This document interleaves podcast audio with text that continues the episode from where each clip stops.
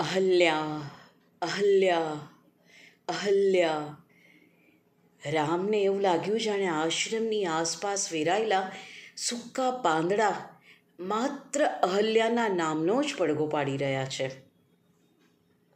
અહલ્યા, પતિના શ્રાપથી પીડિત સ્ત્રી. છેલ્લા કંઈ કેટલાય વર્ષોથી માત્ર હવા પીને પથ્થર જેવું નિર્જીવ જીવન જીવતી સ્ત્રી. એવી સ્ત્રીની કલ્પના કરવી રામ માટે ખૂબ જ દુઃખદાયક હતી. ઋષિ વિશ્વામિત્રના મુખેથી અહલ્યાની વાતો સાંભળીને રામનું મન અશાંત થઈ ગયું હતું. રામે આસપાસ નજર ફેરવી. ગૌતમ ઋષિનો આશ્રમ તદ્દન ઉજ્જડ અને વેરાન અવસ્થામાં હોવા છતાં ભવ્ય ભૂતકાળની સાક્ષી પૂરતો હતો. ઊંચા જૂના ઝાડ અને પહોળા માર્ગ વચ્ચે નિર્જન આશ્રમની ચારે તરફ ફેલાયેલા ભાંગ્યા, તૂટ્યા, વિશાળ ઓટલા, સુકાયેલા લતા મંડપો અને વેદીઓમાંથી પણ ખોવાયેલી સમૃદ્ધિ છલકાતી હતી. પણ આજે એ સમૃદ્ધિને ભેંકાર શાંતિએ જકડી લીધી હતી. ઋષિ વિશ્વામિત્ર સાથે મિથિલા તરફ આગળ વધી રહેલી યાત્રાનો આ પડાવ રામ અને વિશ્વામિત્ર બંનેને ઉદ્વિગ્ન કરી રહ્યો હતો. અહલ્યાની વાતો કરતાં કરતાં ઋષિ વિશ્વામિત્રનું મન ભૂતકાળમાં સરી પડ્યું હતું. સ્ત્રીના રૂપમાં મોહાંધ થયેલો પુરુષ જ્યારે ભાન ભૂલે છે, ત્યારે ન કરવાનું કરી બેસે છે. પોતે પણ મેનકાના રૂપ પાછળ ભાન ભૂલીને દસ વર્ષ સુધી તપ સાધના બધું જ વિસરાવી બેઠા હતા. મેનકાના પ્રેમ સંગમાં એ દસ વર્ષ માત્ર એક દિવસ સમાન જ લાગ્યા હતા. એ વાત યાદ આવતા જ ઋષિ વિશ્વામિત્રનું મન ગ્લાનીથી ઉભરાઈ ગયું. બીજી તરફ રામને એવો આભાસ થઈ રહ્યો હતો જાણે આખી ઘટના અત્યારે જ એમની નજર સામે ઘટી રહી હોય. ઋષિ ગૌતમનો અવાજ પણ જાણે કાનમાં ગુંજી રહ્યો હોય. અહલ્યા, જે રૂપને કારણે તમે મને છે દીધો, જે રૂપને કારણે તમે પરપુરુષ સંગે જોડાયા, એ રૂપ સામે કોઈ મનુષ્ય નજર સુદ્ધા નહીં નાખે. હું મારા શિષ્યો સાથે આજે જ આ આશ્રમ છોડીને જાઉં છું. હવે તમારો ઉદ્ધાર ત્યારે થશે જ્યારે દશરથ નંદન રામ અહીં આવશે. કાનમાં ગુંજતા અવાજને રોકી રામ વિશ્વામિત્રને પ્રશ્ન પૂછી બેઠા. ગુરુવર, તમને નથી લાગતું કે ખરેખર દંડને પાત્ર તો કામદેવ હતા, જેના પ્રભાવને કારણે એક સ્ત્રી પુરુષના છળનો ભોગ બની? પ્રશ્ન વિચાર માંગી લેવો હતો. અહલ્યા. રૂપરૂપ રૂપ નંબર. બ્રહ્માજીનું સર્વાધિક સ્વરૂપવાન સર્જન. જોતા વેદ મંત્રમુગ્ધ થઈ જવાય એવી કન્યા. બ્રહ્માજીએ અહલ્યાનું સર્જન તો કર્યું. એ કાયમ માટે સોળ વર્ષની જ દેખાય એવું વરદાન પણ આપ્યું. પણ પછી એનું રૂપ જોઈને બ્રહ્માજીને પિતા સહજ ચિંતા થઈ. મનમાં વિચાર આવ્યો. કે આ દીકરીનો ઉછેર એવી જગ્યાએ થવો જોઈએ જ્યાં એ લગ્નલાયક વયમાં પ્રવેશે ત્યાં સુધી સુરક્ષિત રહે. ઋષિ ગૌતમ એ સમયે એમના સંયમ અને સાધના માટે ખૂબ જ પ્રખ્યાત હતા. બ્રહ્માજીએ એમની ઉપર પસંદગી ઢોળી, અહલ્યાને ઋષિ ગૌતમના હાથમાં સોંપી. અહલ્યા મુગ્ધાવસ્થામાં પહોંચતા જ ઋષિ ગૌતમ અહલ્યાને પાછી સોંપવા આવ્યા. બ્રહ્માજી પાસે પાછી આવેલી એમની રૂપવાન દીકરી, અહલ્યા બધા દેવતાઓ અને રાક્ષસોની નજરમાં પણ વસી ગઈ. એને પામવા માટે અનેક દેવતાઓ અને ખાસ કરીને ઇન્દ્ર ખૂબ તલપાપડ થઈ ઉઠ્યા. પરંતુ ઋષિ ગૌતમના વિશુદ્ધ ચારિત્ર્ય અને એમની વચનબદ્ધતા પર ઓવારી ગયેલા બ્રહ્માજીએ અહલ્યાનો હાથ ઋષિ ગૌતમના હાથમાં સોંપ્યો અને બ્રહ્મગીરી નામનો પ્રદેશ એમના વસવાટ માટે આપ્યો. ઋષિ ગૌતમ અને અહલ્યાનું દાંપત્ય જીવન ખૂબ સરસ રીતે આગળ વધી રહ્યું હતું. પરંતુ ઇન્દ્રદેવના મનમાંથી અહલ્યાને પામવાની ઈચ્છા દૂર થતી જ નહોતી. રોજ છુપાઈ છુપાઈને અહલ્યાને તાકતા રહેતા. ઋષિની દિનચર્યા પણ હવે એમણે બરાબર જાણી લીધી હતી. અંતે એક દિવસ એમણે ચંદ્રદેવ સાથે મળીને એક યોજના બનાવી. ચંદ્રદેવે કુકડાનો અવાજ કાઢીને રાત્રે બે વાગે બાંગ પોકારી ઋષિ ગૌતમ પરોડિયું થયું એવું સમજીને નિત્ય સાધના માટે પોતાની પર્ણકુટીરમાંથી નીકળી પડ્યા. એમને નદી તરફ જતા જોઈને કામાતુર થયેલા ઇન્દ્રદેવે ઋષિ ગૌતમનો સ્વાંગ ધર્યો અને અહલ્યા સામે જઈ ઊભા. પોતાના વાક ચાતુર્યથી અહલ્યા પર કામ બાણ ચલાવવાના શરૂ કર્યા. યોગીની જેવી સિદ્ધિ ધરાવનાર અહલ્યા શચીપતિ ઇન્દ્રને ઓળખી તો ગઈ પણ સ્વર્ગલોકના અધિપતિ ઇન્દ્ર જેવા ઇન્દ્ર પોતાની પાછળ ઘેલા થયા છે, એ વાતે મનમાં પોતાના રૂપ ઉપર અભિમાન ઉભરાયું અને સાથે સાથે સમાગમનો મોહ પણ જાગ્યો. મોહવશ અહલ્યા ઇન્દ્રને આધીન થઈ ગઈ.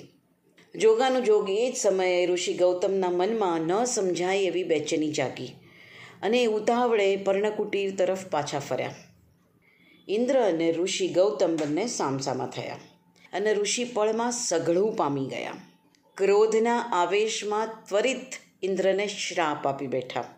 દુરાચારી ઇન્દ્ર, તે આચરેલું કૃત્ય તદ્દન અક્ષમ્ય છે. આજ પછી તું નપુંસક થઈ જઈશ. ત્યારબાદ અહલ્યાને પણ પથ્થર સમાન જીવન જીવવાનો શ્રાપ આપીને એમણે આશ્રમ ત્યજી દીધો. પશ્ચાતાપના આંસુ સારતી અહલ્યાનો કરુણ વિલાપ સાંભળીને આશ્રમની દિવાલો અને વૃક્ષો સ્તબ્ધ થઈ ગયા.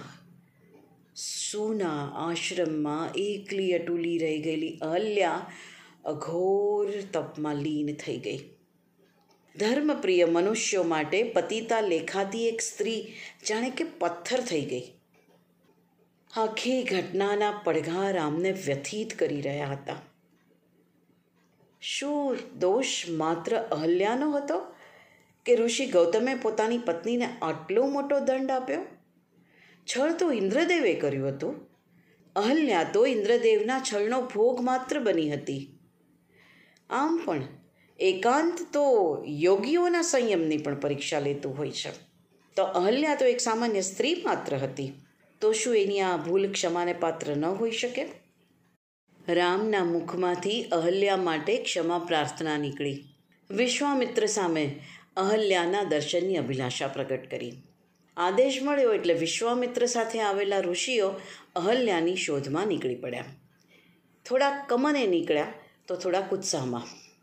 અહલ્યાની ભાળ મળતા જ વિશ્વામિત્રના શિષ્ય ઋષિ ભારદ્વાજે અહલ્યાને રામ લક્ષ્મણના આગમનના સમાચાર આપ્યા. અહલ્યા માટે આ ક્ષણ અતિ પાવન ક્ષણ હતી. વર્ષોથી માત્ર હવા પીને જીવી રહેલી સાધ્વી સમાન અહલ્યાનું તપ એના મુખ પર પ્રકાશ બનીને રેલાયું હતું.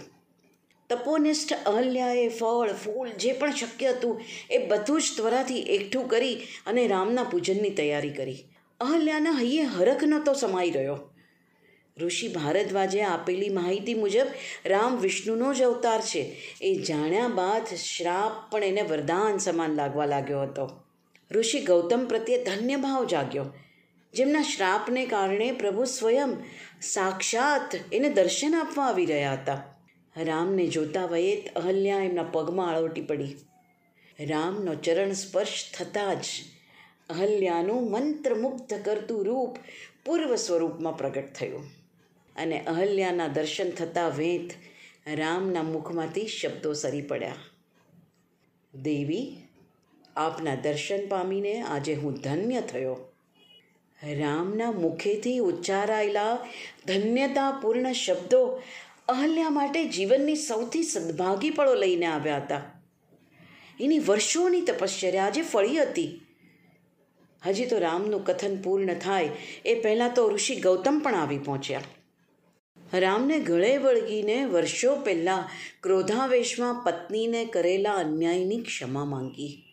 રામના ક્ષમાશીલ દ્રષ્ટિકોણ અને સમગ્ર સ્ત્રી જાતિ પ્રત્યેની સહજ અનુકંપાને કારણે ઋષિ ગૌતમ અને અહલ્યાએ ફરી પાછી સુખદ દાંપત્ય જીવનની શરૂઆત કરી. નવજીવનના ઉત્સવરૂપ બનેલી ક્ષણોમાં સૌના મન આનંદથી ડોલી ઉઠ્યા. ઋષિ ગૌતમના મુખમાંથી સહસા સરી પડ્યું. હે વિષ્ણુના અવતાર રૂપરામ અહલ્યાની ભૂલને મારે સુભગ ગણવી જોઈએ. એ ભૂલને કારણે આજે અમને તમારા દર્શનનું સૌભાગ્ય પ્રાપ્ત થયું. તમે માત્ર અસુરોના જ સંહારક નથી, અમારા જેવા પામર માનવીના ક્રોધ જેવા અનેક દુર્ગુણોના પણ તમે સંહારક છો. આજે તમે અહલ્યાનો ઉદ્ધાર કરીને જાણે કે સમગ્ર સમાજને એક સંદેશ આપ્યો છે કે કામેચ્છા એ મનુષ્ય માત્રના જીવનનું અભિન્ન અંગ છે જરૂર છે માત્ર એને સંયમમાં રાખવાની friends there is a clear cut difference between lust and love. True love demands commitment and loyalty. મિત્રો, આપણે એટલું તો ચોક્કસ યાદ રાખવું ઘટે કે ક્યારેક એક નાનકડી ભૂલ પણ બહુ મોટા દુષ્કર પરિણામ લઈને આવતી હોય છે અંકુશહીન ઈચ્છાઓ બીજી અનેક વ્યક્તિના જીવન બરબાદ કરતી હોય છે. એટલે સ્ત્રી હોય કે પુરુષ, જે સંયમશીલ જીવન જીવે છે, એ સુખદ જીવન વ્યતીત કરે છે.